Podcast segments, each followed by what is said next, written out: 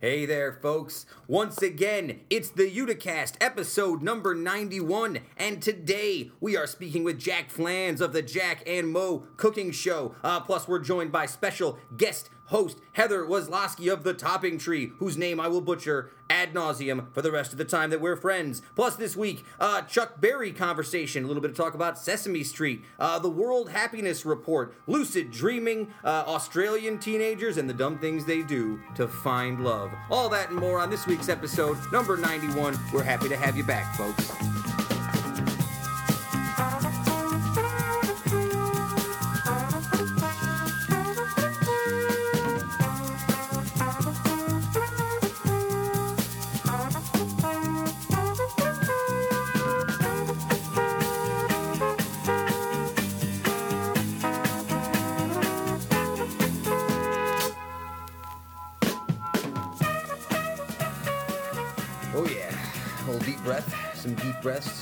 The show today.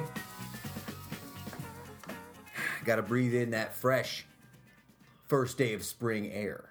Is it the first day of spring? Well, yes, when we recorded it is. When people hear it, it'll be the second day of spring. But yes, Oh, Monday okay. today is the first day of spring. It's a nice day for it.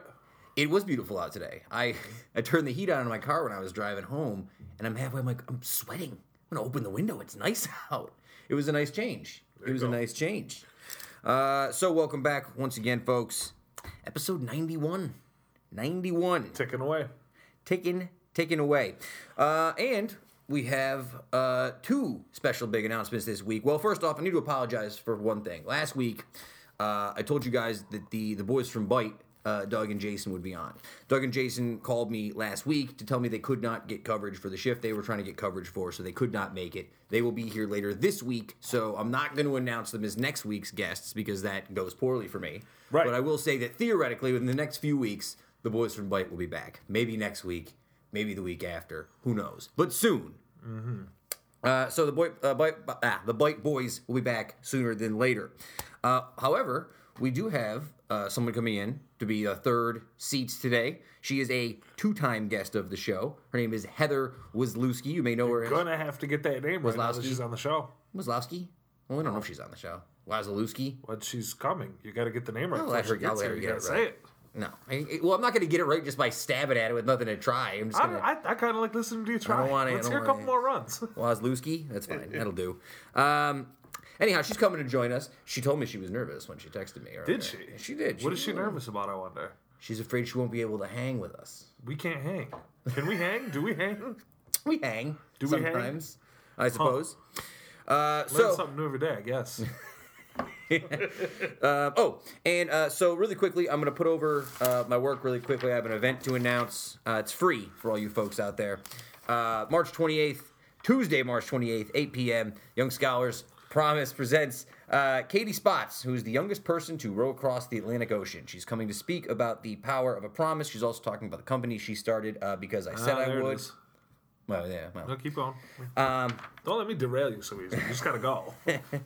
So anyhow, March 28th at Utica College at the Harold uh, T. Clark Junior Athletic Center. It is a free community event, uh, so come on out. Should be a good time. I will be there for the first portion of it because I have class that night, so I'm going to miss all the there all the go. good, exciting parts. But that doesn't mean that you should miss out. Uh, I've met Katie; she's really cool. Uh, it's going to be an interesting, interesting interview. How old was she when she rode across the Atlantic? She's younger than we are now, so Is she like? Well, yeah, I mean, I She's, would uh, imagine she's different. I'd have to ask us, her- but like, is she like? Are we talking about like? Is she early 20s. Okay, so twenties. yeah. I didn't know if this was Yeah. like some fourteen-year-old kid that just grabbed No. a robo and was like, "Hey, with you, mom and dad, I'm gonna show you what's what. Yeah, I'm just out of here. I'm gone, guys. I'm gone. I'm running away." Uh, so you'll probably hear me pitch that again next week. You should come out though; it's free and it's really fascinating. She's really cool.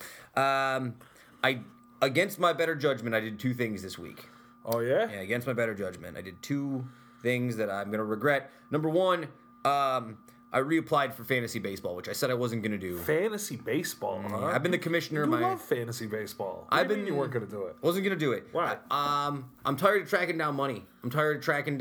As the commissioner, it is my job to be responsible. I would like to be in someone else's fantasy baseball league. You know what I mean? Like, I'd like the responsibility lifted off me to collect the money and do all that kind of work because for anyone who's ever played any sort of fantasy sports league, you know that half that money's not coming. Those people who are like, "Oh, I'm in on fifty, hundred dollars," that money's not coming. They're not. Right. They're not sending you that money after week one. You should just make people Venmo you right up front when they want to join the league. not everyone's is is. bullshit. It's it's read Google it, read about it for five minutes, get it, and then send me my money. So regardless, uh, I'm back. One last year, the tenth year. It also was the tenth Oh, year. okay, you go. Ed Hinko, number ten, name of my fantasy baseball league. Been running it for ten years as the commissioner. Um, however, for any listeners out there, and I can't imagine that there's going to be anyone who listens to the show who wants in on this, I got an open space in You our fantasy baseball You might league. get one weird one. We might get somebody like from sort of from the rafters, someone who's not expecting. If anyone wants a spot, fantasy baseball league, hundred dollar buy-in. Draft is this weekend.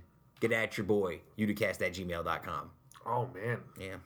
Uh, and I also did something else I regretted this week. Uh, although I told Jordan Peters I wasn't going to do it, although I told Katie I didn't want to do it, although I've talked to GFOP Cliff and said that I'm tired of doing it, I did indeed register for the Boilermaker because it was a round number, Boilermaker 40. was there? Wait, there was question that you weren't going to do it. In my head, I didn't want to do it. Oh, I figured it was a given. No, I had sort of. I, I, figured you'd be the guy. I think you're going to do a Boilermaker every year for the rest of your life.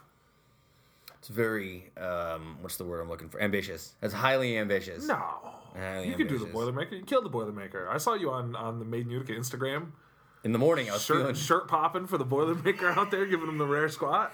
Very rare do I get to take off my shirt and not feel like an idiot. Boilermaker one of those few times. I feel like it's okay. Um, and last but not least, No, you're going to run it and you're going to win it this year, Sam. You're going to run it and you're going to win it. This will be the year. This is the year. The 40th. Yeah. You know what I gotta do? I gotta train at high altitudes. I gotta go to a Yes. higher altitude. Yes. That I, my- I didn't want to say it last year because I didn't want to show you up on the show, but I feel like that really is the thing that's missing. That's going to put you over the top into that winning category. Uh, You're not training at high enough altitudes. Did you know I was on spring break this week? Uh, not until about Thursday. Yeah. it didn't feel like much of a spring break. Uh, while I was Well, gone, because, nobody was doing anything because No. of the storm and everything. I mean, By the way, and we're and we'll get into the storm in a minute. I was gonna wait for Heather. Yeah, since, yeah, Uh, but yeah.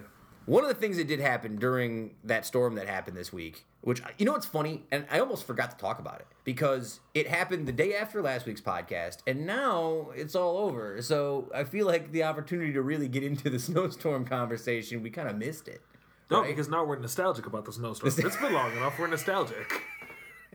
well, any, Remember the good old days when times were simpler and nobody had to go to work because it was snowing?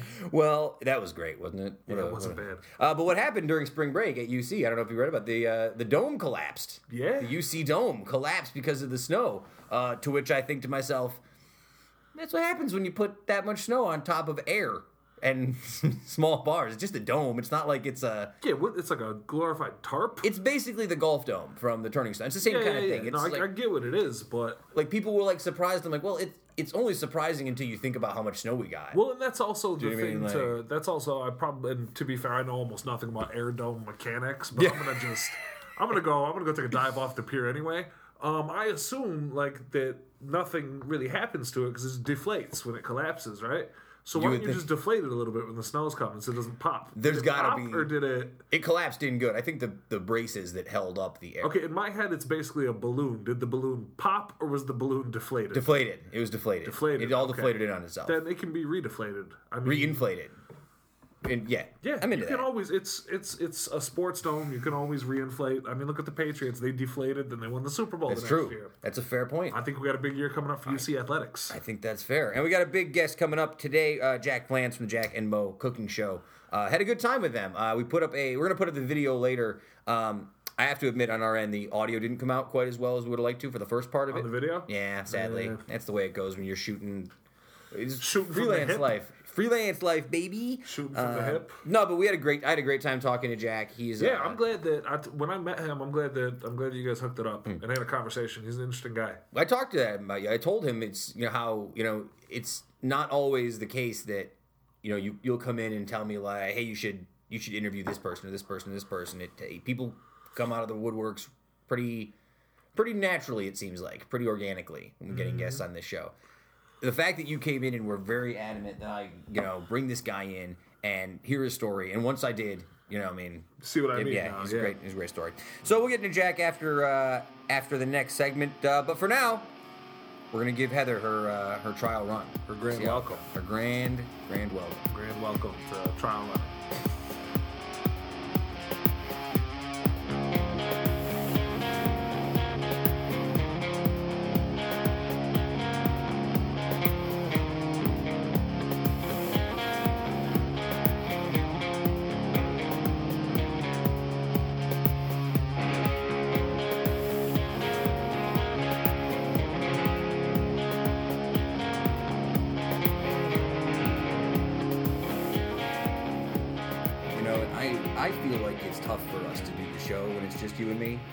Because you and I, you and I just talk to each other a lot all the time. It's not like we've we don't just we got to like pull it together and have conversations more On my end, it is nice to have somebody sharing the misery.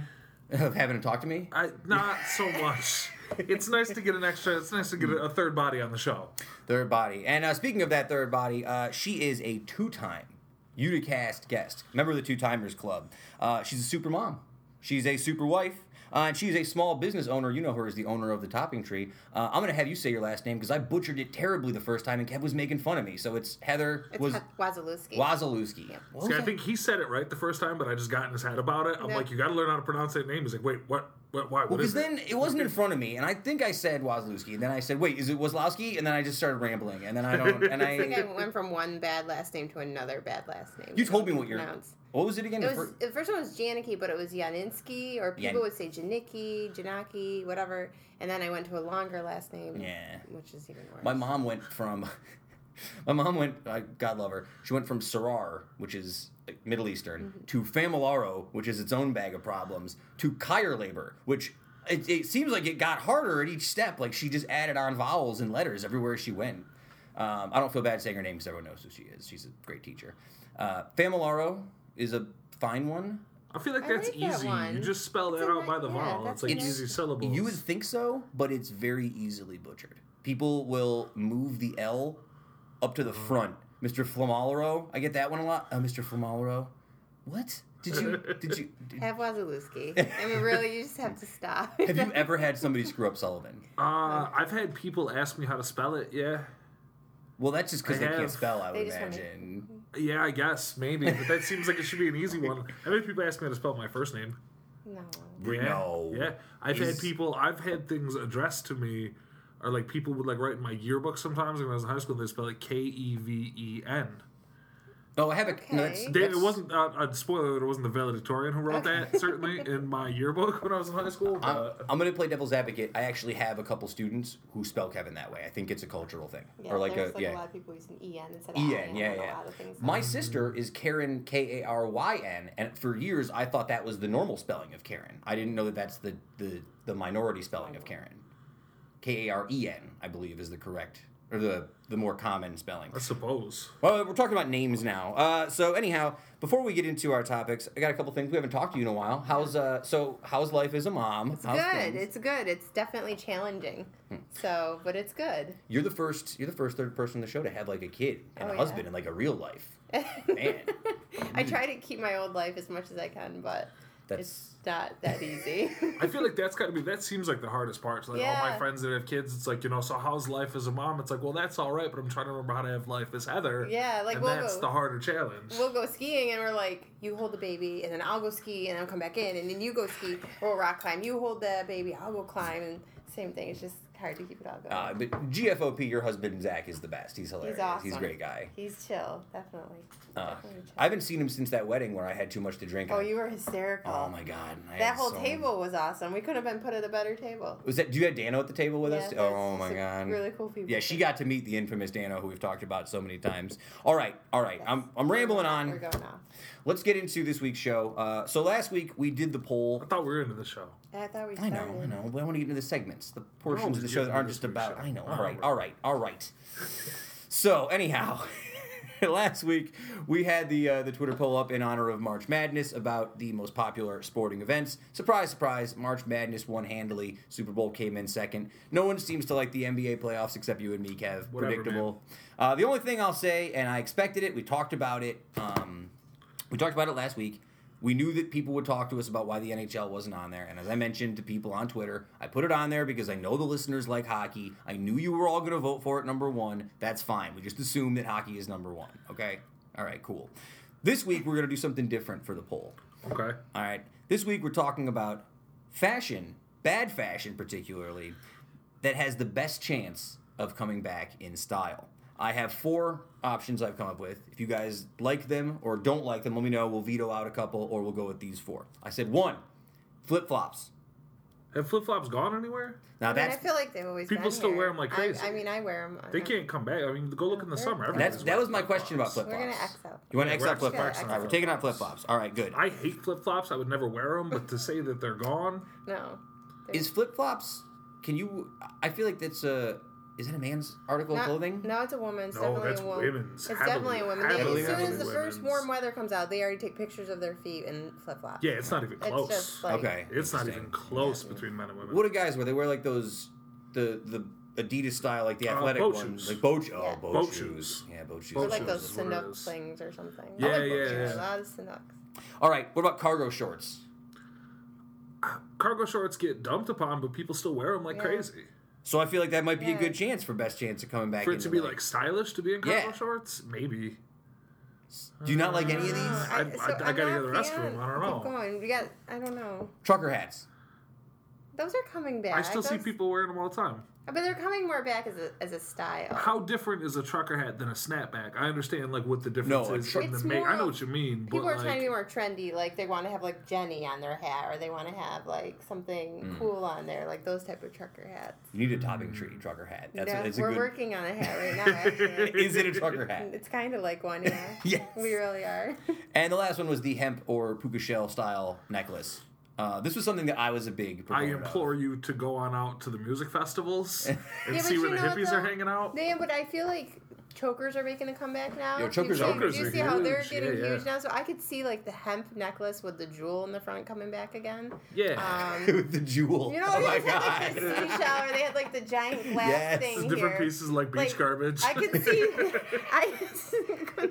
Driftwood hanging from a hanging from a rope like a around needle you. and broken glass. or You're like, this, where did you get that? of the can. Don't It buy your be necklace back. at Sylvan Beach. I was a necklace guy very briefly. I was rocking the thin leather black strap with one bead. It was a little luchador head, and uh, because my girlfriend at the time bought me a luchador head and a little frog, but then the frog broke, and then it seemed weird just wearing the luchador head, so I stopped wearing it. I don't know. I could go back to wearing a necklace though. Guys wearing a I think you necklace, could get away with it. not a gold chain or anything like No. that's. I think you should see. I think you should go gold chain. You should go large gold chain and just make that your thing.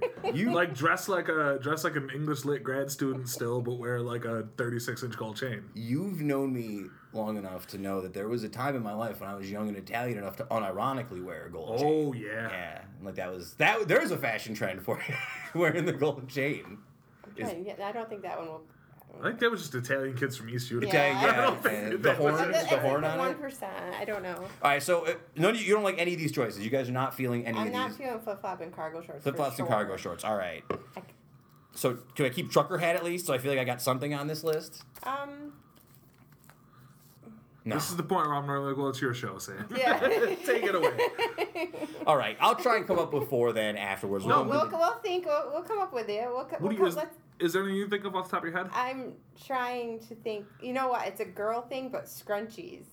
Are Like the puffy Remember the puffy, like, eh, I can like get behind it's funny when. I'm looking for stuff for my store, I see scrunchies all over the place. Okay. So and I, I know it's they're the big like Hillary Clinton, you know, when she always got Yeah, yeah. that thing.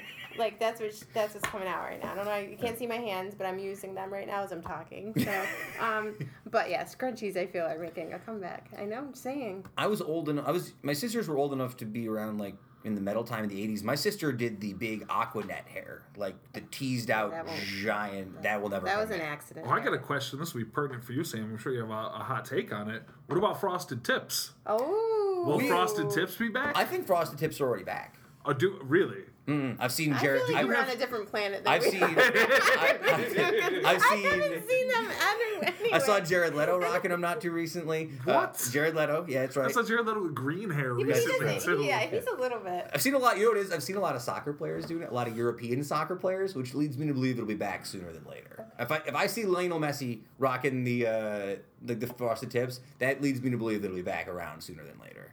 I'm not saying that I'm going to do that again. Are you ready? What are you No, no. to? I made that mistake. You're once. not saying that you're not going to do it. I made that mistake once, and uh, I did it because a friend of mine got his hair done with the frosted tips and it looked really cool. Like it was Chris Burling. You remember Chris Burling? Yeah, yeah. No, Shout out to GFOP, Chris Berling. He's still around here. He was the first dude I knew who, like, his mom did the frosted tips for him, and we, everyone was really jealous, and we all like went out and frosted our tips afterwards. Wow. Yeah, yeah. He was ground zero for frosted tips, and, and if you ever see, if you see I remember Berling, in, in the middle in the middle of the frosted tips epidemic, like post Eminem, when we were really at a tipping point back in that dark time in our nation's history. A frosted tipping point. I witnessed good friend of the show, uh, Pat Gerace, in his parents' basement. Yes. Died the top half of his head, like right at the crown line, just blonde with bleach in his parents' sink. So the top half of his head was like Yes. bleachy Yep. yellow, and the rest Yep. was just his natural like white kid brown.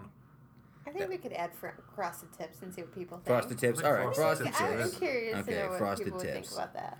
All right, very good. So frosted tips, scrunchies, trucker hats, and hemp and puka shell necklaces. What about like bell bottoms? Are you wearing? Those- are you wearing bell bottoms? I'm wearing wide legs from like five years ago. They're not Okay. really I've- bell bottoms. when but I they're- was- they're flared. Let's put that. Don't tell anybody. I gotta tell you, when I was doing research for this, These are my list- radio pants. That's what I put on. No one's supposed to see me. These are definitely my radio pants. I have like harem pants on with the big giant pockets. Um, also, when I did my research today on this topic, actually, they were saying that like wide bottom pants are probably on the way back. Well, Like, that's why I took yeah. mine back out of the drawer because I thought I haven't worn them. Again, yeah, see, she's out in front of it. Yeah. Damn it. again, Right. I, I'm always behind. I'll still be having like straight leg jeans and whatever for a little bit too many years too late. All right, so I did have a couple things I did want to talk about before we talked about nothing but fashion. all right, so uh, sad news today: Chuck Berry died. That was the big story all over the news today. Is Um, it sad when a 91 year old passes away? It's sad because he was putting out a new album. He had just went into the studio Okay. on October 6th fair. on October 18th, and he'd apparently been really excited to mm-hmm. do new material, his first material in like 14 years.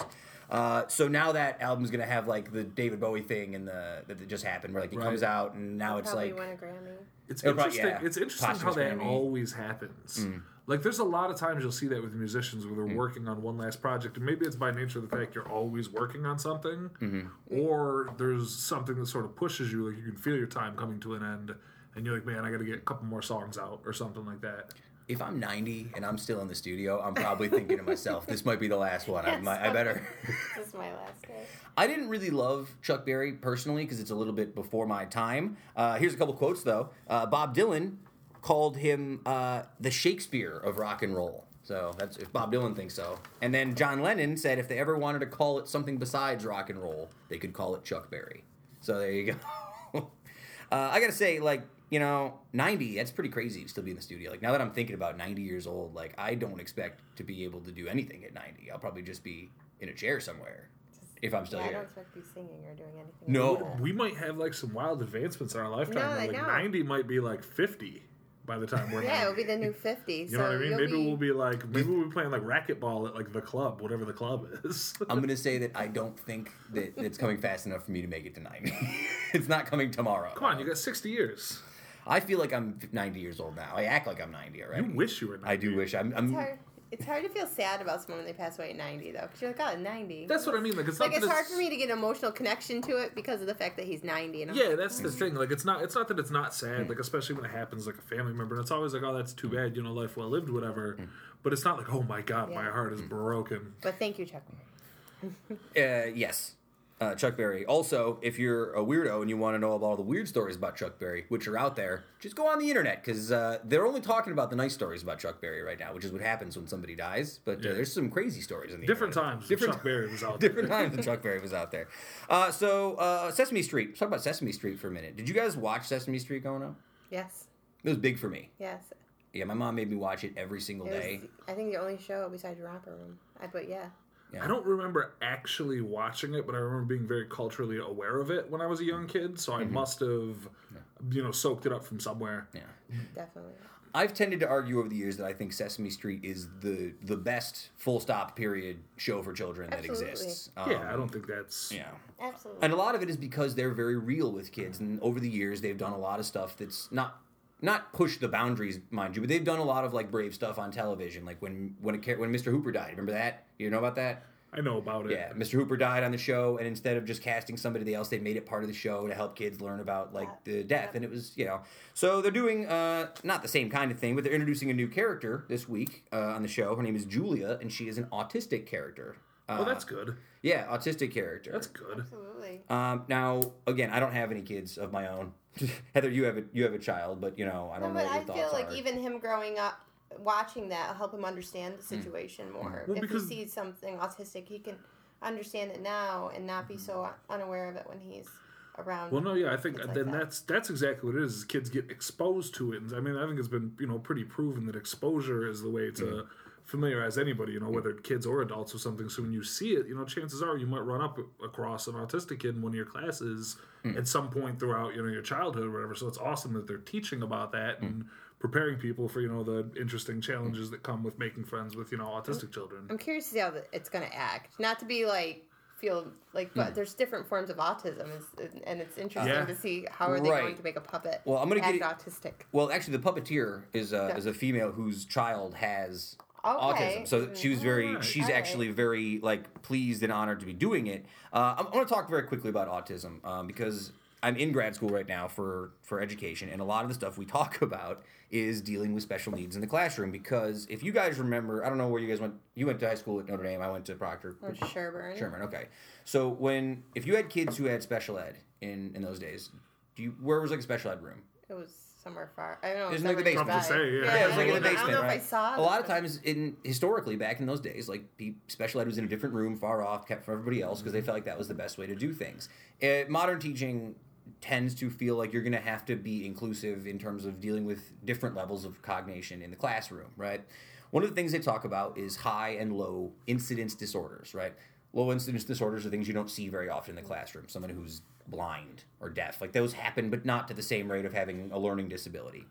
For years, autism was considered to be a low incidence, um, a low incidence uh, learning disability. But now, over the last ten years or so, because of the greater understanding about the spectrum of autism and what it actually means to fall in that spectrum, it's becoming a high frequency thing and a thing you're seeing much more often. So I think this is great that like Sesame Street again being a bit more progressive than other kids shows, like getting out ahead of it and being like, let's talk honestly about this thing that you are going to see going Yeah, forward. I think it's awesome. I, I it's good. Thank God we're gonna cut PBS funding. No, I I was just gonna say, but I'm like, do I want to get into that? Do we really want to go to that next level? It's always Because like I was almost going to say that. I'm like, I can't. I'm just, I'm trying to be quiet. And I, I'll, can I say this? Oh, it's tough. Did you I know- I know. You know that Sesame Street's not on PBS anymore. I thought it, did- it's. It's okay. So Sesame Street is on HBO, That's what I heard. right? But they then run the shows on PBS after they've run them because on. um, not every kid, not everybody can afford. Yeah, the, Right. because most of the kids don't have HBO. Because so I, didn't have HBO for, growing yeah, up. for all so. intents and purposes, it's still on PBS just because So- they don't get first crack at and if it. we're talking Yeah. about and look, I I would I love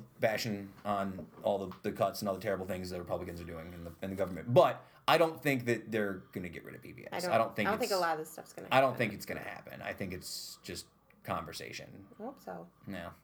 Um, all right, and let's get into something a little bit more happy, if you will, before we get into the break. That's right. Today, the World Happiness Report came out, ranking the happiest countries in all of the world. You guys want to guess who came in number one? Not a. Not America. Not a. No, not America. Netherlands. Not America. Norway, Hey, That's close. good. Okay. Iceland. It's gotta be Sweden. Den- Oh, no, Norway. You're right. It was Norway. I'm sorry. They just always seem to be. Top five Yeah, was they have a fine time out there. top five was Norway, Denmark, Iceland, Switzerland, and Finland were the top five. Okay. Seems about right. Yeah. Uh, where do you think the U.S. came in? Like out of out, out of what? Out of all the countries. like maybe in the middle. Higher middle, high high side of middle. well, we came in at 14, so that seems pretty good, all things considered. But we're down from last year. We were 12 last year. Oh, absolutely. I'm down from last year. I'm down. I don't. Nobody asked me. Nobody consulted me about the World Happiness Council. I must have missed that phone call. I didn't get that. Well, we don't have landlines because I didn't get the survey for that. How happy? uh, we you? beat the UK though. The UK came in at 19, although they're kind of they're in. rains all the time. The thing that UK likes the best is to not be happy. They like to kind of be miserable, so that's good for them. They're into that number, 19. Wait, 19 you said? Okay. Yeah, the UK. So we beat them by five spots. So uh, next year, maybe we think I- lower. we'll be lower next year. Maybe. It's gonna be so low. Next lower for the next four years, higher for the next four years after that. All right, let's take a quick break and get into this week's interview. Um, I had the pleasure of sitting down uh, with Jack Pflanz earlier this week, and uh, he almost he almost broke the record in terms of in terms of interview length. We had a great conversation, and we talked before the interview and during the interview and after the interview, and we filmed some live cooking stuff in the kitchen that was really fun. Although the video didn't uh, come out audio wise as well as I'd hoped, so we had to condense a lot of it, sadly. But uh, that'll go up on the internet after this. Uh, but it was a great conversation uh, with Jack and uh, talking about him and his daughter and their Jack and Mo cooking show uh, on YouTube, uh, jackandmocookingshow.wordpress.com. Let's get into the interview. We'll be back to the show in just a minute.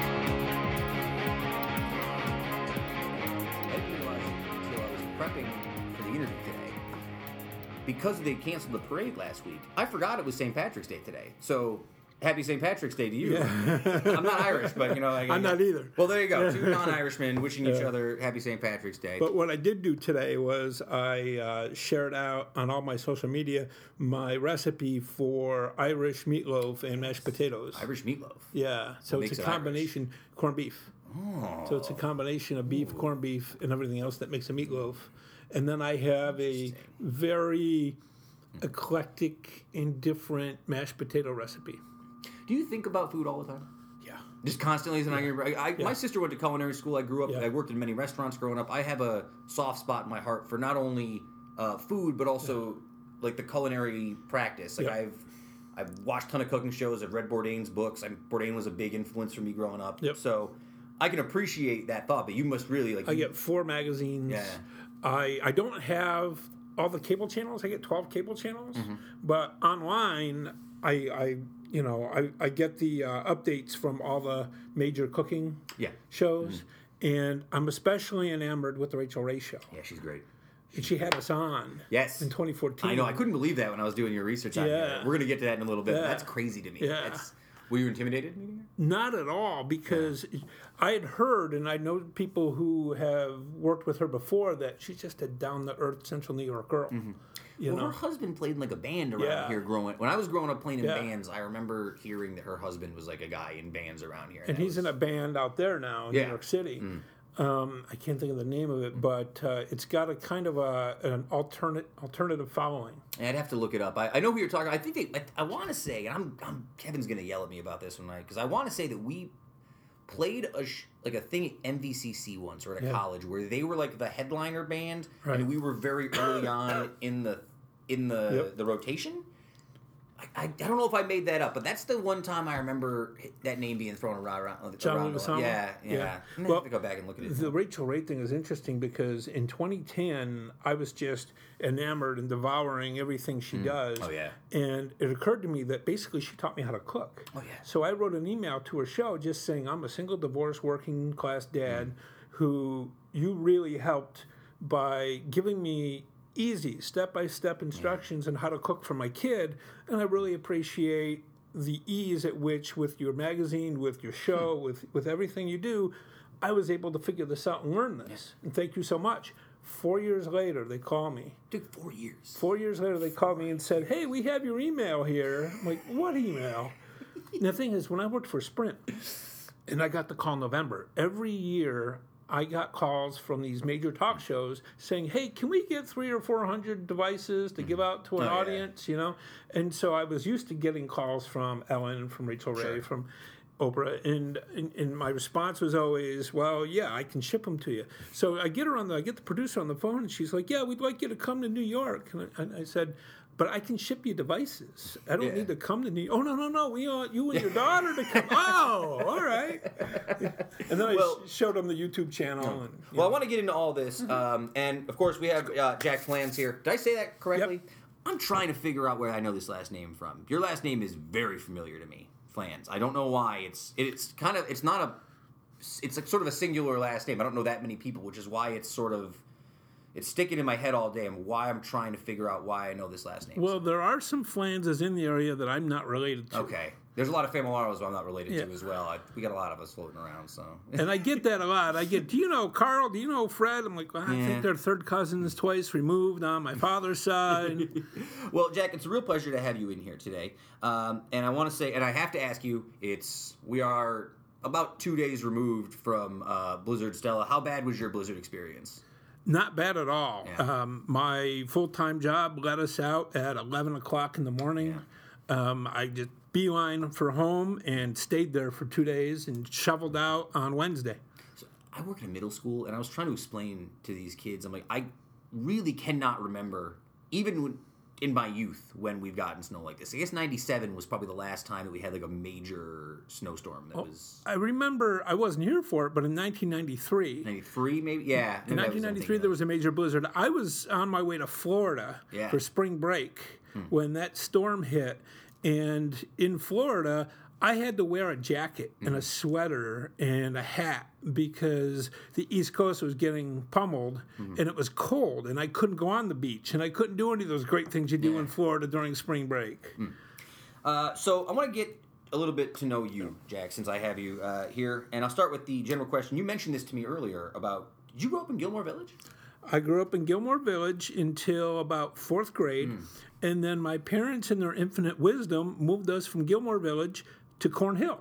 Mm-hmm. Okay. And so mm. I grew up in Cornhill from fourth grade through high school. Mm-hmm. Did you go to Proctor? No, I went to UFA. UFA, oh, I oh, was in the last class of Oh, wow. UFA in 1987. That's amazing. Now, I asked a lot of times. I ask people about the stereotypes of the areas where they grew up in. Uh, Cornhill has a very particular stereotype, as does Gilmore Village. Do you feel like it was justified, or do you feel like it was miscast? Well, I'll tell you, when I was at Hughes, I was considered a project kid, Yeah, a Gilmore kid, kid, and I was put in the back of the room, Mm-hmm. and I was given the rip books, Yeah. and I didn't get my questions answered, and I didn't get any one-on-one time with the teachers. And then when we moved to Cornhill, all of the kids in school, all they knew about me was that I came from the rich side of town. So I had to either fight Yeah. or run every day for about a year. But I was in the front of the class, and the teachers treated us all the same. Did you have family at the time, or you uh, solo kid? I have three siblings, but they were all out of the house by the time I was 10. So you were the, you were the youngest? Yeah. Ah, I'm the youngest too. So yeah, my, Yep. you got a big difference in age between you and your. Yeah, the, the oldest is 15 years older than I am. Oh, okay. Are you still in contact with your? Oh yeah, yeah. Uh, Facebook, um, phone. Yeah, absolutely. So you went to UFA. Uh, did you go to college afterwards? Yes, I did. I went to MVCC for Oh, nice. two years. I was an MV guy. Yeah, um, I'm- I'm trying to think now, like 25 years ago, um, and then I went to SUNY Tech. Ah, SUNY Tech. Yeah, it's uh, now it's Poly. SUNY Poly now, and then it Yep. was SUNY Utica for a while. Yep. Now, when you were um, when you were at MV, did you have a major at the time that you were interested in? Yeah, I was a media marketing and management major. Media marketing. That's popular now. You would have Yep. been. It's a, it's a job everyone wants these days. What did you want to do with that back then? I wanted to get into uh, mainstream marketing and advertising for large companies and corporations. Interesting. And I did end up doing marketing work, but I ended up basically staying local and getting into public relations and communications instead, which is kind of the cousin, I guess, Sure. of, of marketing work. Now, uh, I don't like to date my guests on the show, so I'm not going to take a guess at when you graduated college. Uh, but so you didn't really get into the Jack and Mo side of the things until about 2012 ish. You said in 2000. Yeah, we started to learn how to cook in 2005, but we really didn't uh, start posting recipes and videos until about 2012. 2012. Yeah. So up until about 2005, then you're you're working for Sprint. You're doing the Nextel thing. Like you're just working jobs. Yeah, basically. I'm just working jobs. Yeah. Um, I was uh, married in 2000, so I was doing the family thing, trying to balance family life with career Mm-hmm. and job. You know, I was in my 30s, just kind of hustling to kind of get by day by day. I uh, I worked for a large scale insurance company not too long ago, and I got about six months into it, and I knew immediately that like this was not for me. Um, did you ever have feelings while you were working for these companies, like thinking like I don't know if this is something that I love or I like doing or did it not matter at that point in time? No, it really did matter to me. I was working in nonprofit for about four or five years, That's and right, it, that yeah. gave me a sense of fulfillment to know that I was helping people with in, in earning a living. Of course, Fortunately, it wasn't enough of a living, um, so I went to the corporate side. But even with Nextel, when I went there. Cell phones were on the cutting edge. Yeah. Cell phones were just about to explode. And so it was exciting to see the product development as it was happening. And Nextel was a different kind of company because they gave me a budget to work with in the community. And they gave me kind of carte blanche to work with our employees to, to organize them into volunteering in the community and spreading the word about our products and services kind of um, on a grassroots organic level. So even though I wasn't a nonprofit, I was still helping Boys and Girls Club. I was helping Habitat for Humanity. The difference was I was on the other side of the coin with a hundred thousand dollar budget to spread out and a hundred man hours a month to spread out as a volunteer. Now, uh, so 2000, you get married. Uh, at this point in time, you're you're still working communications managing. Yeah. Um, when did? At this point in time, you didn't cook at all. You were not doing. It. Not any really. No, Not the only thing I knew how to make were reservations. Now, uh, I want to talk about 2005. We talked a little bit about this. Uh, I was a child of divorce. I grew up divorced parents. I was about eight. My parents got divorced. Uh, you got divorced in 2005. This is obviously a big. Actually, I got separated in 2005 and then divorced in 2007. Uh, but This is obviously a big jumping off point for, for you, though. Um, and I don't like. And again, I don't want to press you too hard on this. I don't know what kind of. Not you at know, all. Uh, you still have an amiable relationship with your ex-wife? It's, As, as long as I don't disagree with it. that's that's every woman I've ever met in my life. Uh, what kind of changes do you feel like that made in terms of your relationship with your daughter, who is who's an important part of the Jack and Mo cooking show? I honestly feel like I would not have as close a relationship as I have with her today if I'd stayed married. I feel like we have a lot of time to communicate one on one, and we have a lot of time to do a lot of great, wonderful things. Like we hike together, we kayak, we rock climb, we cycle, we garden, we cook. And I do not feel like I would be able to develop that kind of a relationship with her if I wasn't a single dad. Right. That's interesting. Now, I when I was uh, so I've, I've talked about this in the, on the show many times, so I'll try and give the expedited version. Um, you know, I did the traditional divorce kid thing, right? Every other weekend, you go up to your dad's house, and sometimes you go on like a vacation, or sometimes you go on a trip, um, and you know that affects a lot of kids in different ways. We talked a little bit before the interview that you were very adamant that you did not want to do this. This is something that you were not at all interested in. Yeah, from the get go, it was kind of assumed that I was going to be that traditional divorced dad, and I wasn't going to have it. So I worked with an attorney for two years to the tune of between fifteen and twenty thousand dollars to be able to have my daughter about half time. Hmm. So I wanted to be, as I mentioned before, I wanted to be a part of the parenting process. Hmm. I wanted to be a part of you got to eat dinner, you got to do your homework, you got to get ready for bed, you got to get up in the morning, you got to get ready for school.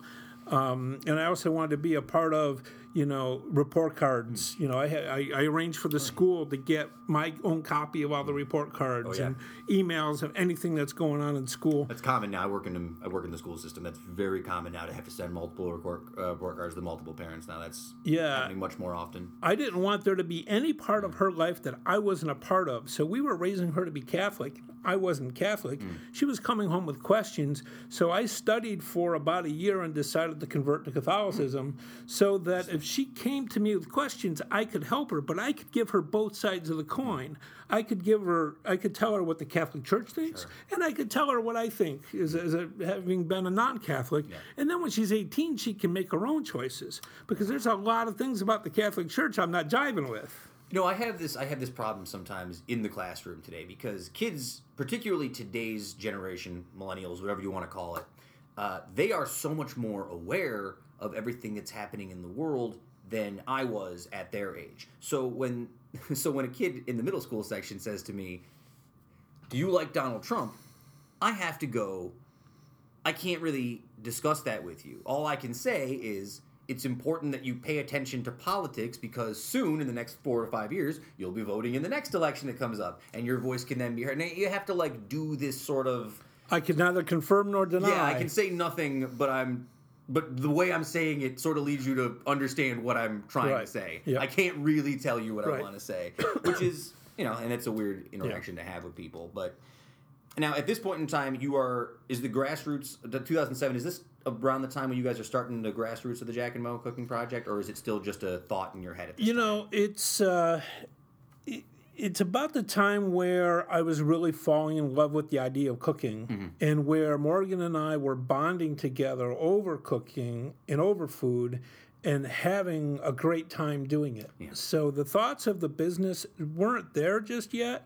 But the thoughts of this is a way for me to relate to my child, and this is a way for me to have something of common interest with her and build our relationship on and we, we have a wonderful, wonderful relationship today because we started with something we had a common interest in. You know, I like to cook and she liked to eat.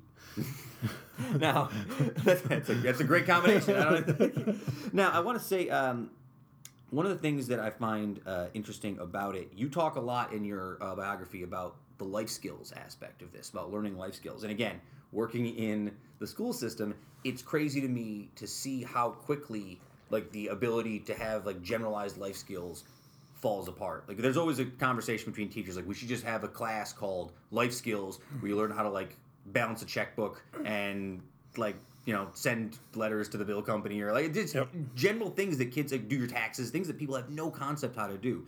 Cooking is a very fundamental aspect of that. And it's something that shockingly like a shockingly large amount of people don't know how to do. And i don't know if you've noticed it more and more as you've been getting into like teaching the classes and doing those kind of things. Oh, yeah. Um, from the outset, my goal has been to raise Morgan in such a way that she's completely independent and doesn't need anyone for anything, especially a man. Oh well. And we're all dogs and so you know i want her to be able to call me if, with for advice or you know to ask me questions if she wants to but i don't want her to need to. So we started with cooking.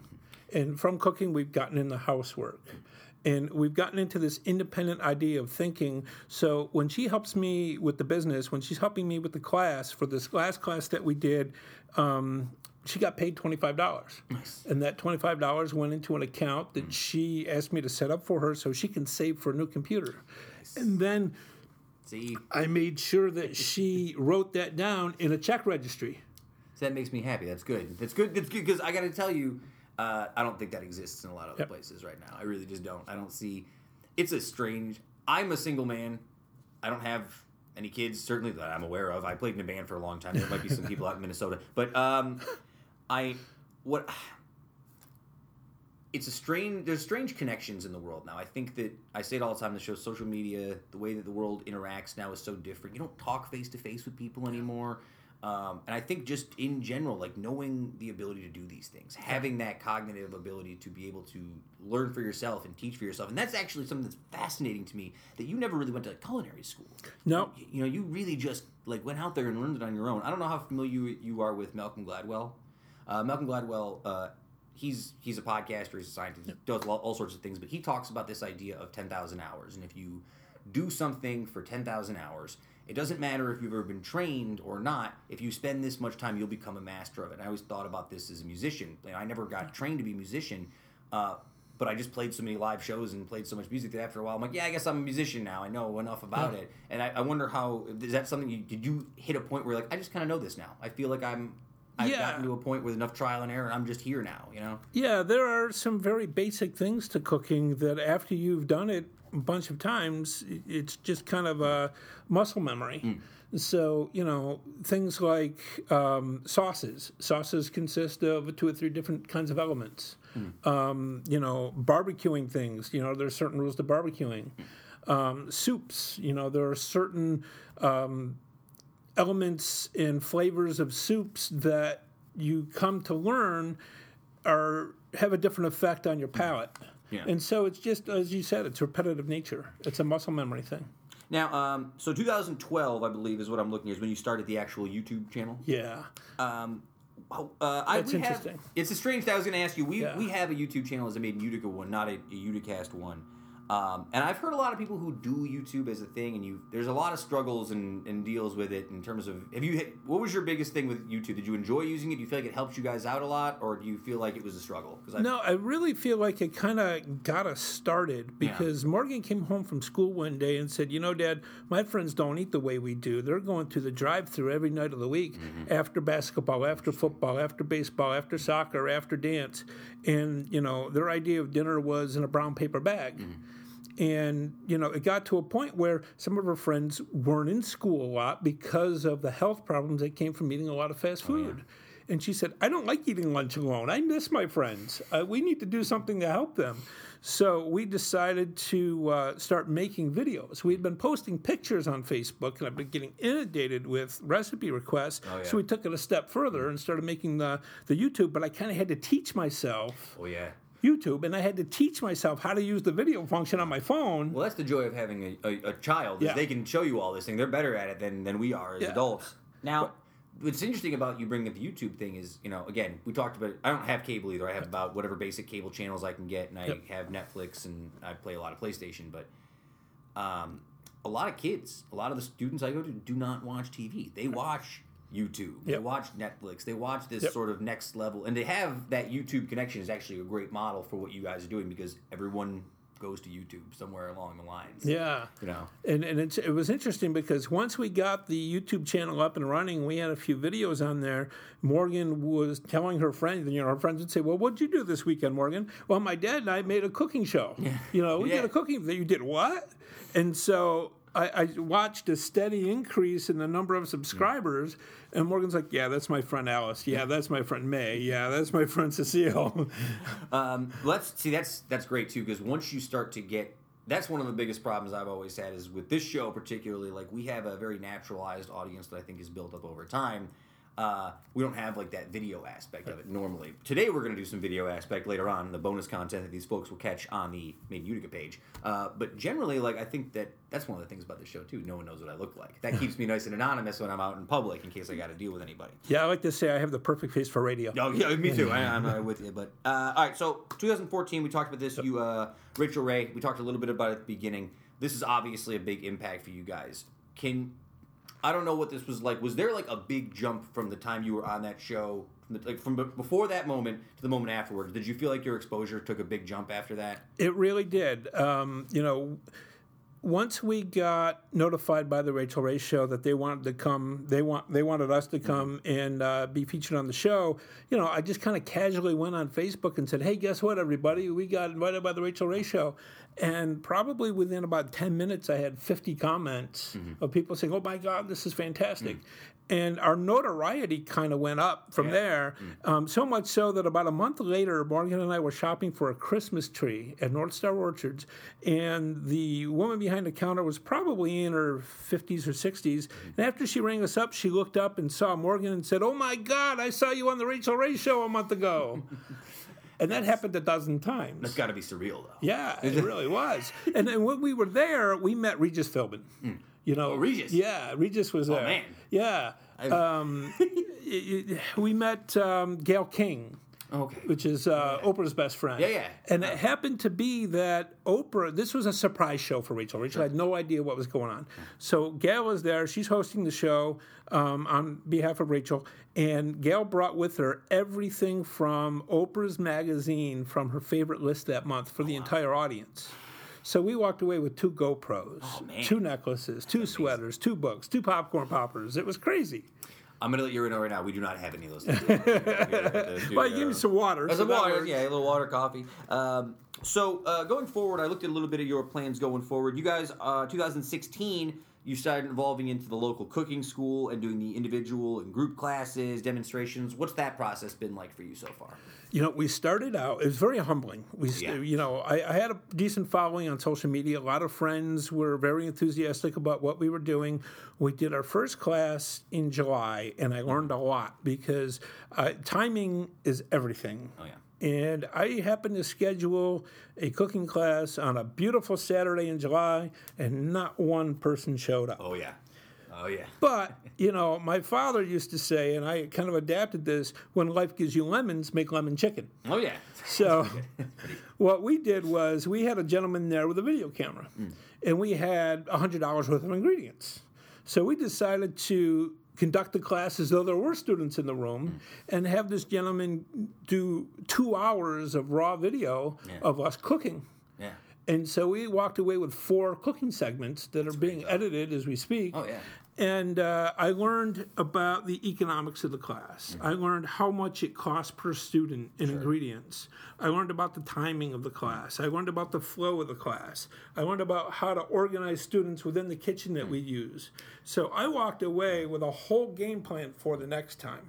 that level of detail is what makes it work too because a lot of people probably don't put that much thought into it or break it down on that sort of a level again talking Yep. about life skills right Yep. these are things that people don't do anymore Yeah, exactly. And I walked away, and I also, before the class, I sat down and I made a to do sheet, a to do list of what I need to do to prep for the class. I put together a supplies list. What equipment do I need to bring with me? I put together a uh, an ingredients list of all the three dishes. And so the next time we did the class, I had all that stuff done, and it was just cookie cutter at that point. So I'm gonna uh, I'm gonna go off your media advisory that we talked about earlier today. Um, so Saturday, March 25th, from 2 p.m. to 4 p.m. at St. Margaret's House on 47 Jordan Road in New Hartford. Uh, you guys will be participating in a cooking class to benefit Grace Church's uh, food pantry and help local families in need. You want to talk a little bit about that for a moment? Absolutely. The first class that we did in January sold out, 13 students. So, you know, I was enthusiastic about doing another class. Now, when I was growing up in Utica in the 70s and 80s, we struggled financially. Yeah, You know, I grew up in projects, I grew up in Cornhill. There were a lot of nights where I went to bed hungry, and a lot of mornings where I went to school hungry. And there were a lot of days when my father skipped meals so that we kids could eat. Yeah. And I vowed that that was never going to happen to me or my family in my lifetime. So we've dedicated our classes to helping the food pantry at um, Grace Church build up a, base of food for people in need. amazing. So we're going to do this class on March 25th, and what we're going to talk about is easy Easter desserts mm-hmm. and what to do with the Easter leftovers.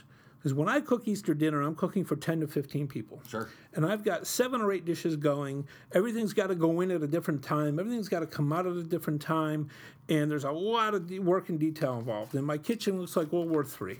So whatever I can do to prep ahead of time, I take full advantage of it. So these easy, easy Easter desserts are going to be things that you can make two, three days ahead of time and refrigerate, and just pull out after the ham is done. Wonderful. And one of the desserts is an easy fruit turnover, and that's what we're going to make in a little while. Excellent. So for you listeners out there, that's going to be bonus content on the uh, on the Made in Utica or Uticast Facebook or both, because that's again, I'm not as good with the internet as these as my boss is. That's why he's the boss. Um, so, uh, again, real quickly, I just want to hit one more time. Saturday, March 25th. At St. Margaret, at the St. Margaret's House in New Hartford, is there? Where can people go if they want to get tickets or if they want to sign up for this before it sells out? Yep. Now you can register on my website, um, jackandmocookingshow.wordpress.com. And right on the front page, it'll say new class. And right at the bottom of the paragraph, there's a little click here button, and you can sign right up on Eventbrite. And the whole purpose of the class and the whole purpose of our business is to bring people together again over food, to get families cooking together and sitting around the kitchen table, just as we're doing right now, and talking and communicating and discussing. Because I learn more about what's going on in my daughter's life while we're cooking, while we're eating, than I do anywhere else.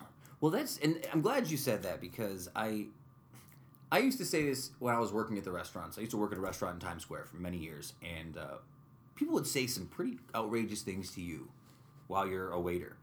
And one of the things we always talked about over the years, and this is just a theory, when you are surrounded by your family or your friends and you're eating food and there's that comfort level, you'll say some things that probably wouldn't have been brought up otherwise. There's something about that level of comfort and conversation that leads people to be very free and very conversational. And that was something that growing up, my mom was very adamant. You know, mm-hmm. she was a school teacher.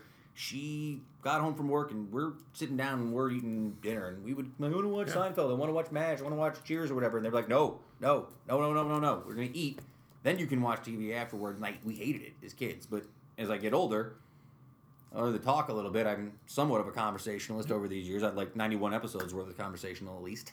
Uh, but yeah, I think it's it makes a big difference for people. And again, little things, little things that add up and make a big thing later on.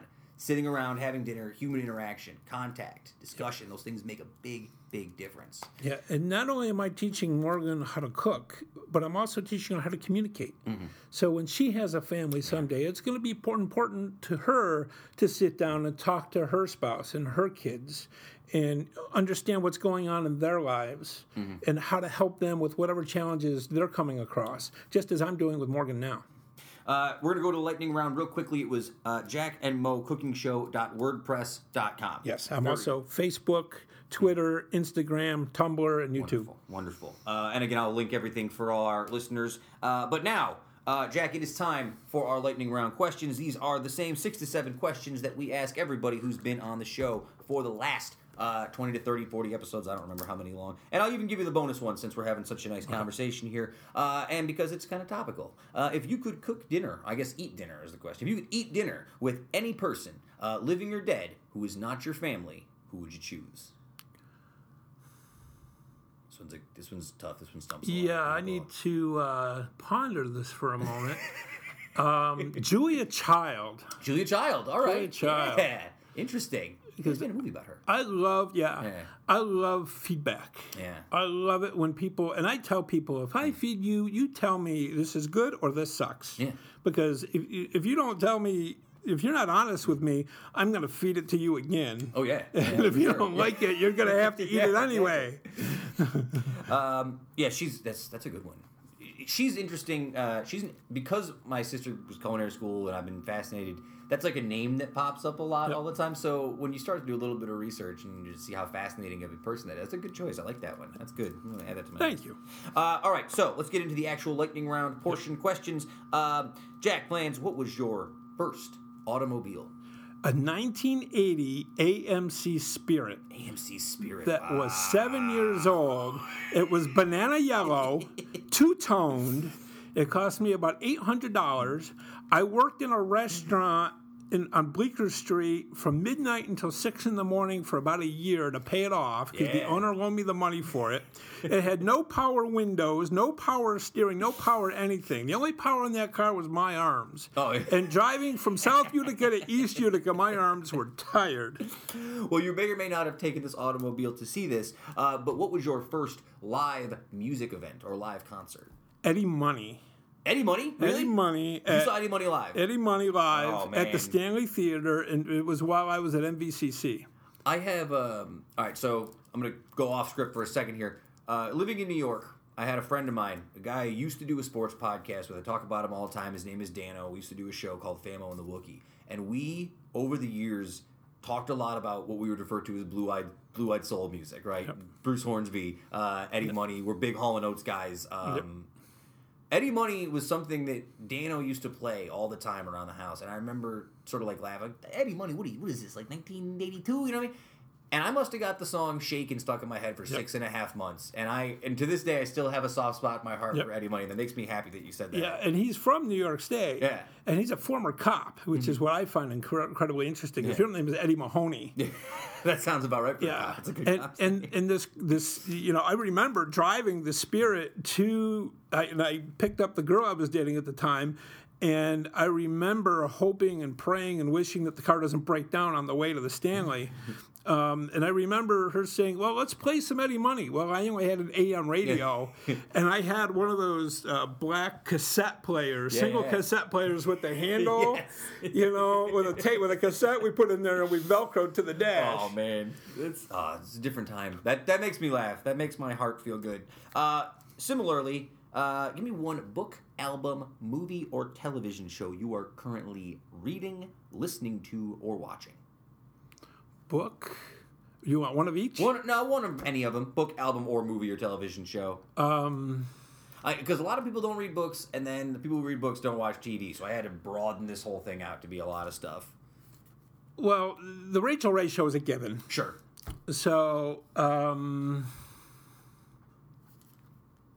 I just recently started, and I'm about. I, I- I picked this up about halfway through the season. I just recently started watching This Is Us. You know, you're not the first person to talk about This Is Us. I want to say that um, somebody on this show a few episodes said that I should start watching This Is Us as it's really good. Yeah, it really is good. It's not fluff. Sure. It's not unreal. It's very realistic to what families and people are going through. I lost my dad in 2010. Um, he was 79 years old, and we had kind of a tumultuous Sure. relationship. And, and I don't want to give anything away, but that's part of a storyline in the show. So I was just kind of flipping channels and I picked up on it and I'm like, okay, I'll pay attention to this for a couple of minutes.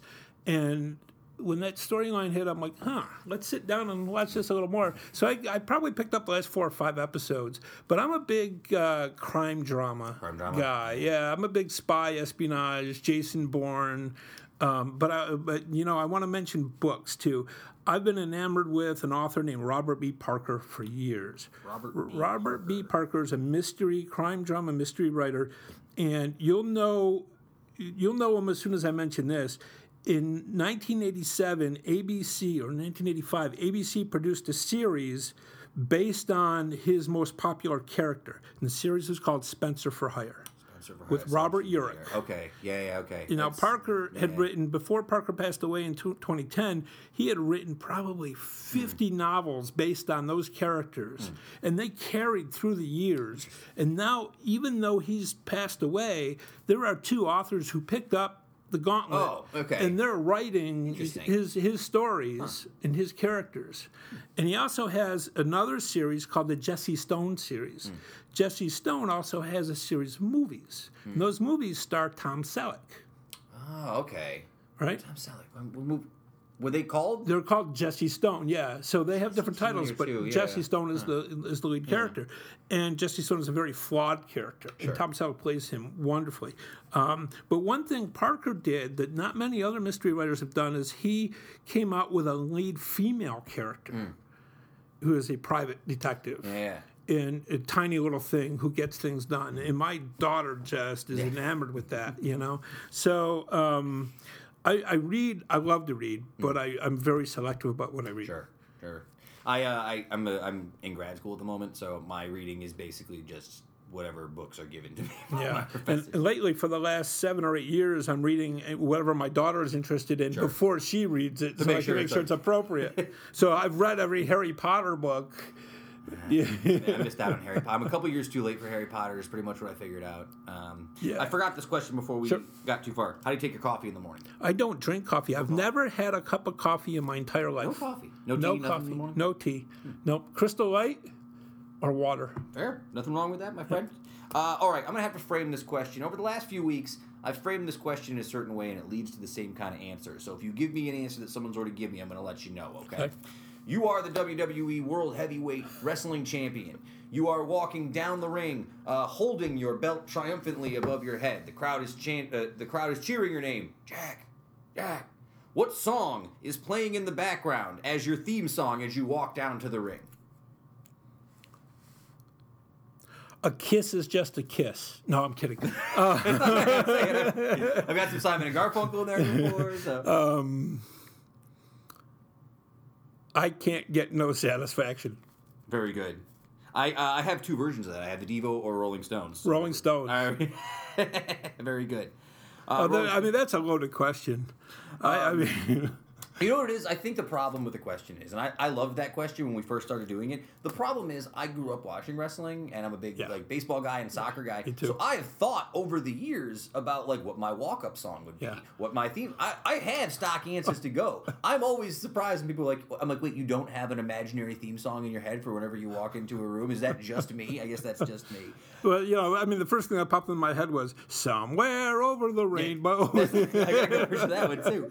Um, and finally, uh, again, Jack, it's been a real pleasure having you on. Uh, real quick, uh, March 25th, again, St. Margaret's House. Uh, New Hartford, New York, 47 Jordan Road. Go to Jack and Mo cookingshow.wordpress.com. Uh, sign up uh, before it sells out. I'm almost positive it will sell out probably even before this episode goes out. Who knows? I don't even know if they sold yet. Uh, and last but not least, last question for you. Uh, obviously, besides cooking, uh, besides spending time with your daughter, besides I'm assuming the New York Yankees because I can see your ring. Uh, besides Eddie Money, give me one more thing that you are passionate about. being a dad. Yeah. Being a dad is the is the full time gig. It's the thing I think about when I get up in the morning, and it's the last thing I think about when I go to bed at night. Every single decision I make and throughout the course of the day, first consideration is how does this affect Morgan? Yeah. It never ends, man. It never ends, and I don't want it to. I mean, uh, this is the most wonderful thing that's ever happened to me, and uh,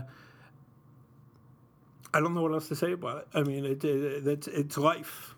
Uh, Jack, it's a real pleasure. Great success. Wish to you in the future. We're going to go do our bonus content, but uh, for our podcast listeners, again, uh, it's a real pleasure to have you on the show. Thank you so much. We'll be back, folks, in just a moment.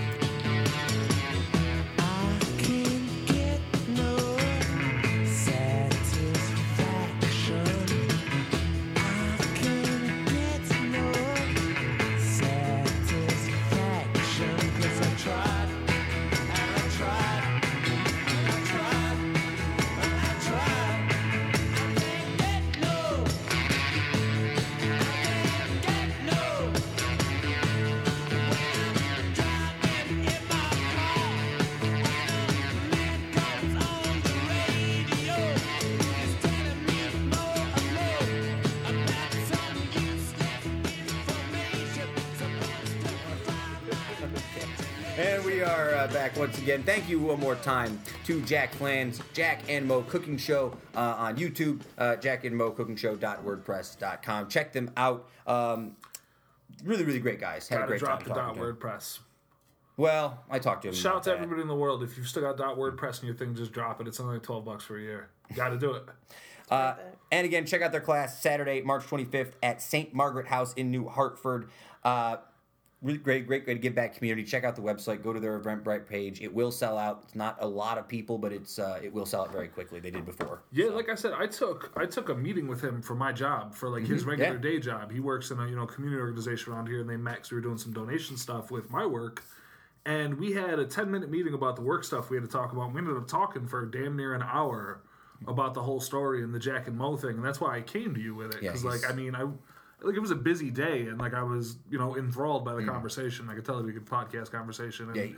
be happy to give him a platform to get that story out. Yeah, he was great. He was a great talker. Um, all right, so let's get into the history lessons. Your first history lessons. Uh, How excited are you? Um, I'm very excited. Wow, that's nice. I don't know. I'm not really. She's lying to me. I'm Do not- I finally get to find out what this paper is? Oh, the Moondog coronation. Yeah, we'll get to that in a Get second. Moondog Coronation Ball. We'll get to that in a second. Uh, on this day in 1947, the 20th annual Academy, Academy Awards took place. You guys want to guess what the movie was that won Movie of the Year in 1947? The Flying nun. The Flying Nun. That's like 1977, Oh, I think. whatever. I don't know. The birds. Any guess? Like 1947. the sixties. Um, no. It's called Gentleman's Agreement.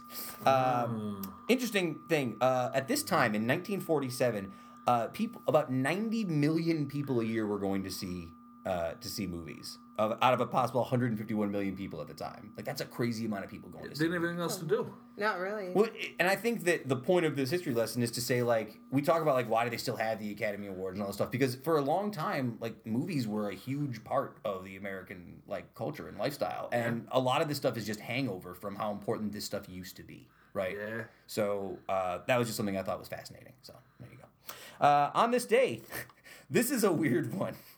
In on this day in 1345, uh, the Black Plague, the. Black Plague was allegedly created. Where did you find their documentation? What do you mean that? allegedly created? That So- sounds Not a like some fact, that's a- real Okay, deep state. so like, all right, so there is no fact about when the Da Black. Vinci's in his lab just cooking up stuff with Merlin. Okay, right. I've got it. But that's the thing. At the time, the scientists of the time believed that the Black Plague was caused because Saturn, Jupiter, and Mars were aligned on this day in 1340 and Oh, 45. yeah. I didn't realize they were aligned. That's definitely what happened. That's yeah, that's what. That, that makes more Yeah, sense. That makes a lot more sense. This is based on the sun. You didn't mention the alignment of the planets, so, I didn't have all the information. Yeah, Now it was fake say it news, like right? that. Yeah. Why don't we go back to playing uh, Planet, planential alignment. That's not how that works. I don't know. what's the- Planential? Planential? What's the word? Planetary. Planetary is the word I'm looking Oh, for. Lord. Planetary alignment. We should start using that more. well, we're going to in Betsy DeVos's education system. Oh no! It's going to be a new thing. Actually, we're going to use planetary alignment Uh, I can't. to I'm protect sorry. the weather after we execute all the uh, meteorologists. As a man who works for the education Oh, department, gotta. I can't joke about Betsy DeVos. It's not funny. Because she's your boss now. It's She's not. listening right now. She's listening, right? It's not funny because she's the boss. Because it's no joke. It's Yeah. not funny because it's horrible. She- yeah, right she's now. now. Well, I, I've.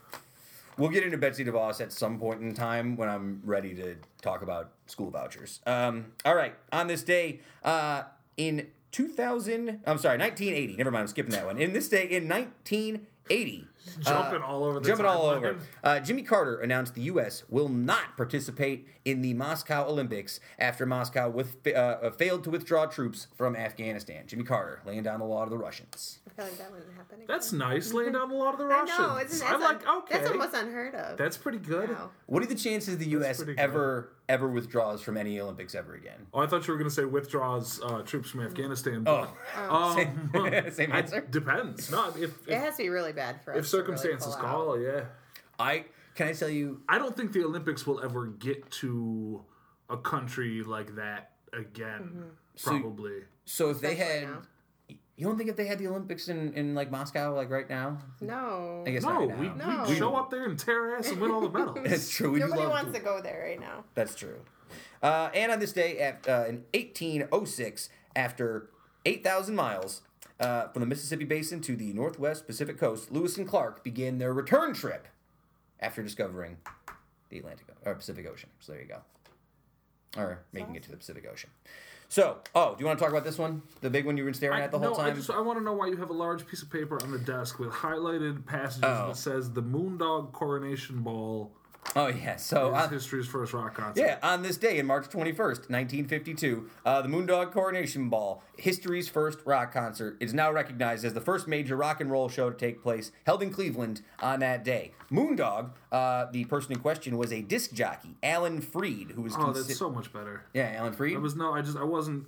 I'm not too. I don't really trust the 1952 people with the word moondog. That sounds like it'd be a horrible thing. We shouldn't be saying that over and over. I don't know what this stuff means. oh, that was But that's better. It's a guy's nickname. Oh, yeah. Wonder, how do you get a nickname like that? Uh, so Alan Freed, uh, he joined this Cleveland AM radio station in 1951 and was hosting a classical music program. Uh, but based on a suggestion by a local record store owner, he started playing rock and roll music. And as the popularity grew on his show, they decided to have a live dance, uh, an event they called the Moondog Coronation Ball. Uh, the event was to feature headliners Paul Williams and his Hucklebuckers. Ever heard of them? No. Nope. What about Tiny Grimes and the Rocking Highlanders? Nope. That was an instrumental group that performed in Scottish kilts. So there you go. Uh, in the end, how- Here I go. Here I go. Here All I go. However, so it was so popular, however, that uh, people underestimated how many would turn out. There was massive ticket counterfeiting and probably overbooking on the part of the event sponsors. Uh, they only expected 10,000 people, and they got 25,000 people that showed up. They had to turn them away.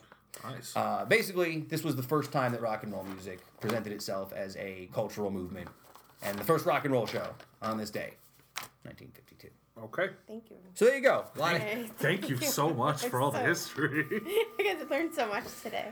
So I put out um, I put out the call today to our listeners to see what they were interested in hearing us talk about today, and uh, I got a response from GFOP Kate Riley, who was very adamant about two things she wanted us to talk about that had been on her mind. Uh, we'll get into the first one right now. You guys familiar with the concept of lucid dreaming? Yes. yes. Yes. Apparently, Katie's been having some problems with lucid dreaming. I used to be obsessed with it. yeah. It's weird. I used to. I used to be obsessed with that. well, for those of you who don't know what lucid dreaming is, uh, basically it's the idea that you have awareness when you are in your dream and you can exert some level of control over it. I feel like I've always had that ever since I was a little kid. I, it was. I used to go into my dreams and I would know I was dreaming and I would do this thing where when I wanted to wake up, I was like, all right, I'm gonna lay down now. And Yeah, to, like, same thing. And I'd be like, okay, and then I Okay, close my eyes up, as soon as I open. up, yeah, and I woke yeah. up and I'm like, wow, okay, I'm And gonna tell get back yourself in to wake up in a dream. Yeah. Yeah, dream warriors. So awesome. Yeah. Hundred percent. Uh, apparently, uh, using lucid dreaming is actually an effective technique for treating people who have severe nightmares. So yeah, some people Yeah. some people seek it out. Like there's communities online you can find people discussing it on you know different web forums. People like actively try to get out in a lucid dream and go wild.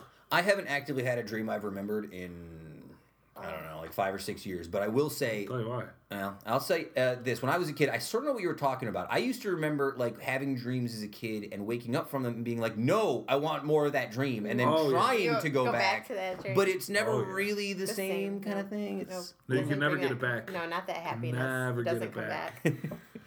yeah, it's always like a little sad. It's a little broken down. Uh, so yeah, lucid dreaming, and then the other one that she really wanted us to talk about was, um, you guys familiar with this Richard Simmons thing? Yes, they've got the podcast. I heard about people. I've never. I haven't listened to it yet. All right. I've heard about it. Well, I didn't know anything really about this, right? I knew of the podcast, right? So part of me is like, well, I gotta look some information up. Anyhow, uh, so the idea is that nobody has seen uh, Richard Simmons in a in apparently a particularly a long period of time, right? He's been not seen in public for 1,100 days. I didn't know this. I didn't know that. So now this report was from Extra. So take that for what it's worth, right? Uh, apparently, they're reporting one of the rumors is that he is uh, his housekeeper is controlling his life from the inside of the house. Could be. Yeah. Uh, this is from Mauro Oliveira, Richard's former friend and masseuse. I don't know, masseur? I don't know what that means. Uh, 6 p.m. went in the house. Uh, he was sitting in the living room. He was very weak physically and mentally. He was trembling. I called, uh, he said, Mauro, I called you here because we cannot see each other anymore. I'm just here. I'm just going to stay here. I thought of the worst. I thought the worst was going to happen. I thought he was suicidal. Now, apparently, though, uh, Simmons' rep came out and said that this was a complete load of crap, and the star was just taking a break from the spotlight. The magazine's attempt to reach uh, Simmons or his housekeeper were both unsuccessful. So then this podcast is out, right? This missing Richard Simmons podcast. And the New York Times called it out really hard today for being morally suspect. Because the question is like, it's an investigative show about a guy who maybe just doesn't want to be bothered, right? Isn't he? How old is Richard Simmons? He's 68. Maybe he's just old and sickly and wants to get the hell out of the spotlight. I Like think he's that- had some mental issues for a little while. Really? There- Yeah. I, I think that there's Certainly. something just going on. And at him. 68, there could be things He's- like weight he's gain. He could be sick. going crazy for a little while. It could be anything. Like I'd leave him alone. Doesn't matter. If the man doesn't want to come out, like just you know, he's earned that. Hmm. Uh, apparently, in the podcast, and again, I've not listened to the podcast. One of the things they're implying is that he may be transitioning to a female. So there's a lot of questions about whether or not this. I'm pod- sure they're implying that, and maybe he is, but leave him alone if that's what's going on. Yeah. yeah. So Richard Simmons, I I have to tell you, a lot of this was thrown at me sort of quickly. I didn't know much about this Richard Simmons. I'm a little thrown off by it. It's they, they the the people like to have something to sink the teeth into, like in the media. There's always a podcast that comes up where they make up a mystery out of a thing, and it's like a big thing for a while, and then sort of goes away. Well, that was Serial's fault because it was the best, and everyone tried to copy it. Right. Um, all right. So let's see what else I got. I got a great story for you guys. I'm very excited about this one. I'm gonna pull it up. Okay. So it's March Madness, as we've discussed, going on right now, right? Sure. Uh, did you know that Mark, March Madness is the time of year that is the peak time for male vasectomies? Yes.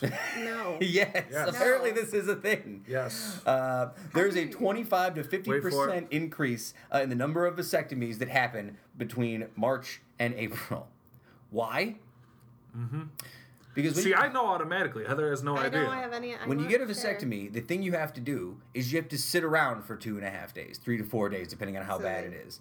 And you can't do anything about it. You really can't do anything. So all of these people are just doing it so they can watch basketball. So like, well, I was gonna have one anyway, so I might as well do it when there's 17 college basketball games spread over 36 hours.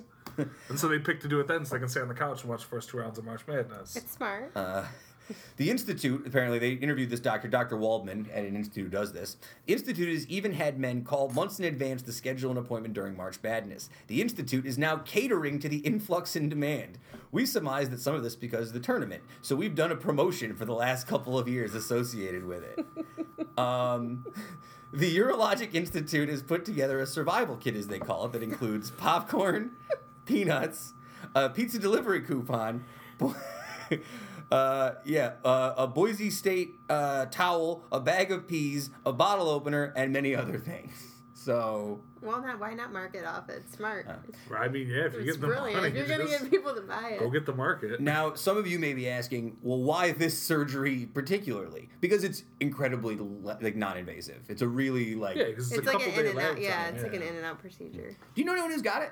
I know one guy who's got the vasectomy. and He seems pretty pleased. With I know older guys. Yeah, old. Yeah, he's an older guy. I Yeah. think Zach should get one.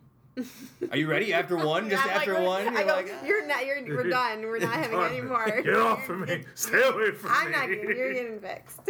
Oh, Um, man. So here's one. Um, this one really hit home for me because Kev, you'll know, uh, and Heather, you'll get to know. I've done a lot of stupid things to impress uh, women who I thought I liked Oh, over the yeah. years. Uh, here's one.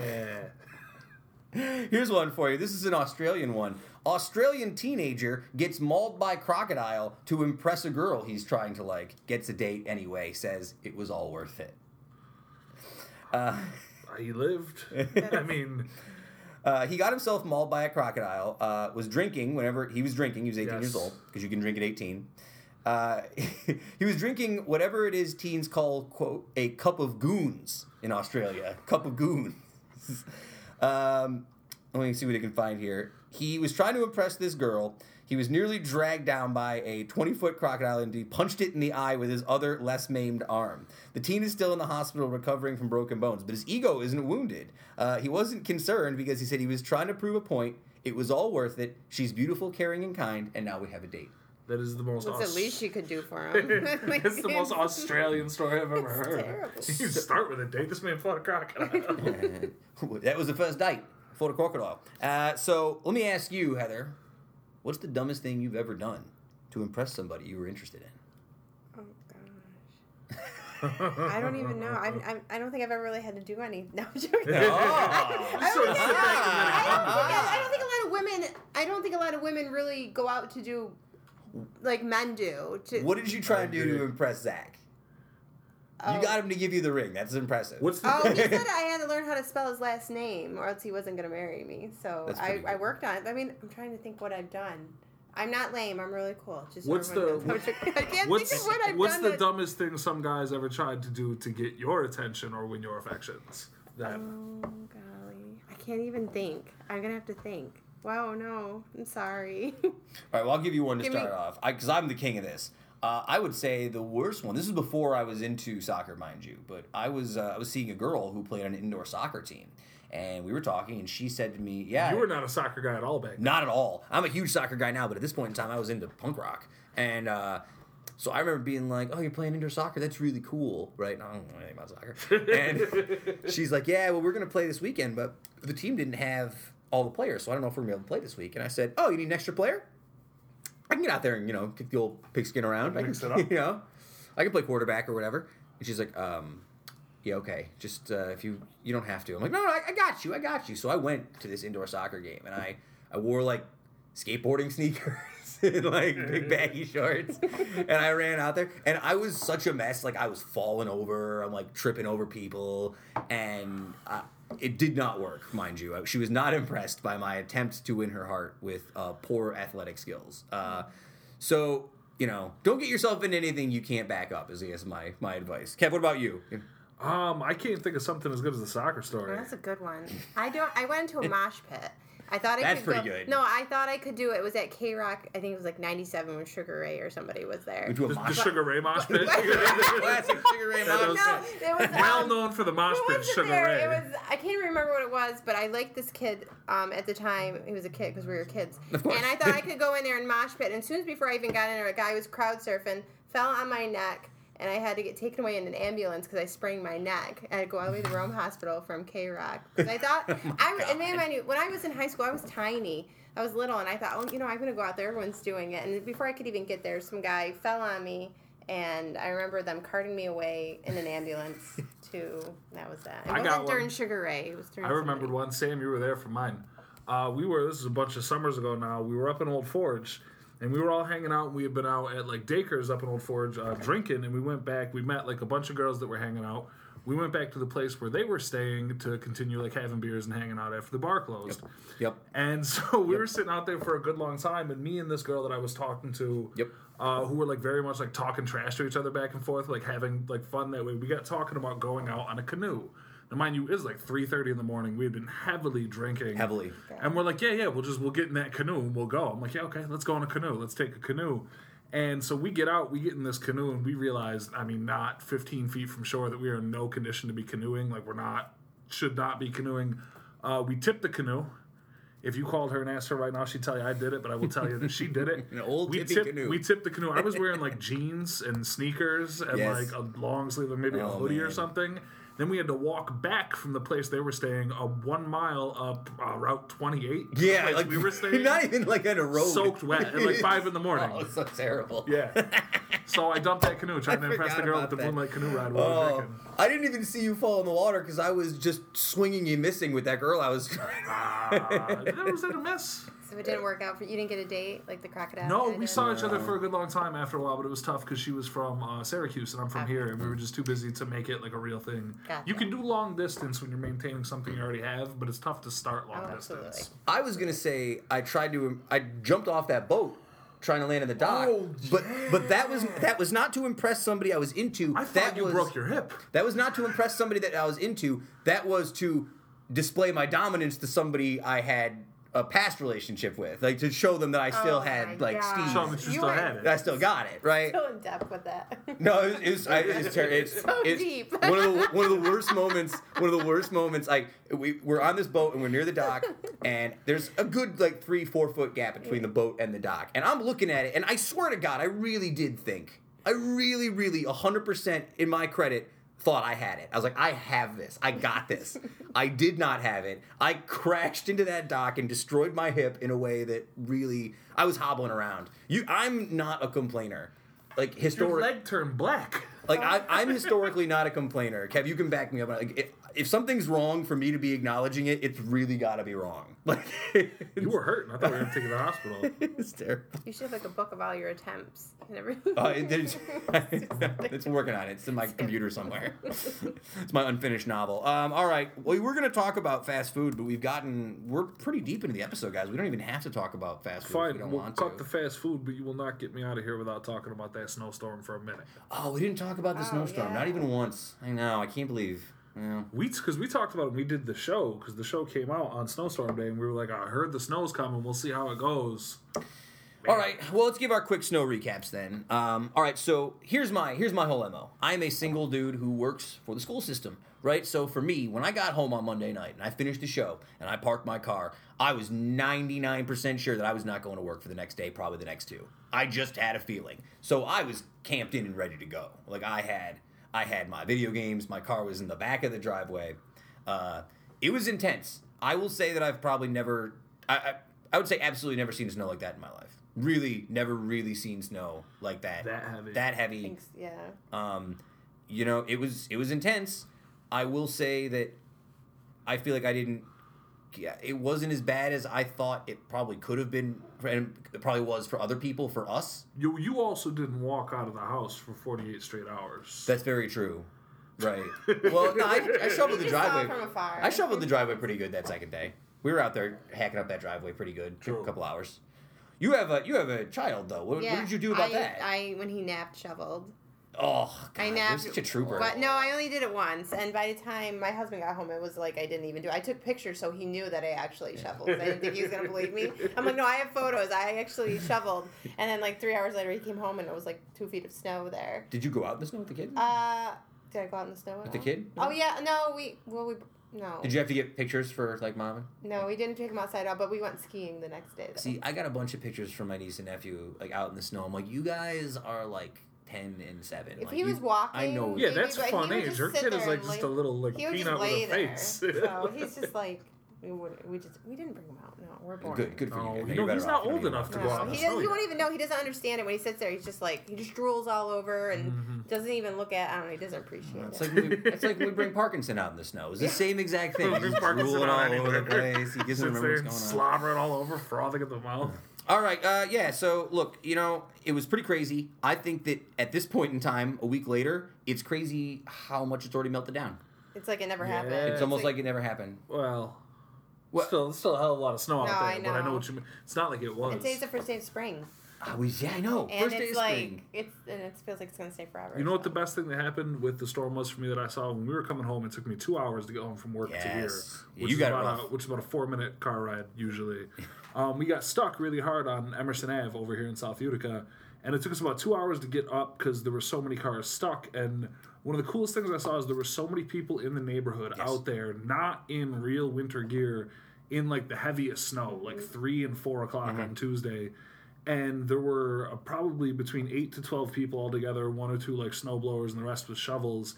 And it's you know, I, I wouldn't want to harp on it too much because it almost sounds corny, but there were so many walks of life represented in the group of people out there working for the common interest. There were at least four different languages. There were probably nine different like distinct immigratory nationalities.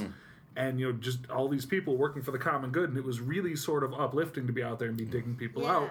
Yeah. And then I could really realize that I was soaked all the way to the socks, and I'm like, I have had it with this beautiful moment. Get me to my house. Yes. That- no, after my it wasn't good though because people were coming by with like snowblowers. Can I help you? Or Yeah. people. Were, I live on French Road, and people were getting stuck Mm-hmm. in front of my house. So it was nice to see like during all of that Yeah. how great everybody was. But yeah, when it's time to go home, we just Yeah, wanted to we, get out. we were out there. There were old guys, young guys. There were Yeah. people from all sorts Just of different helping. countries, different languages. if you had a snowblower and there was the guy up the road and I got a shout out, I don't know his name, but he came by, he had the Giants uh, beanie hat on. He was an absolute rock star of the street. He was up and down our street probably 17 times that day. And you just, know what? He never like- gets the thanks he deserves because he does it all winter. Yeah, so He we have loves a- it. we He's have a done guy our on the sidewalk all winter long. Yeah. All Great winter guy. long, he's done our sidewalk. That's awesome. You pop it in the driveway a little bit, maybe, but you know, we Blizzard. appreciate you, sir. Blizzard Stella. it's over. It's over, guys. Blizzard Stella. As is this episode, 91 episodes.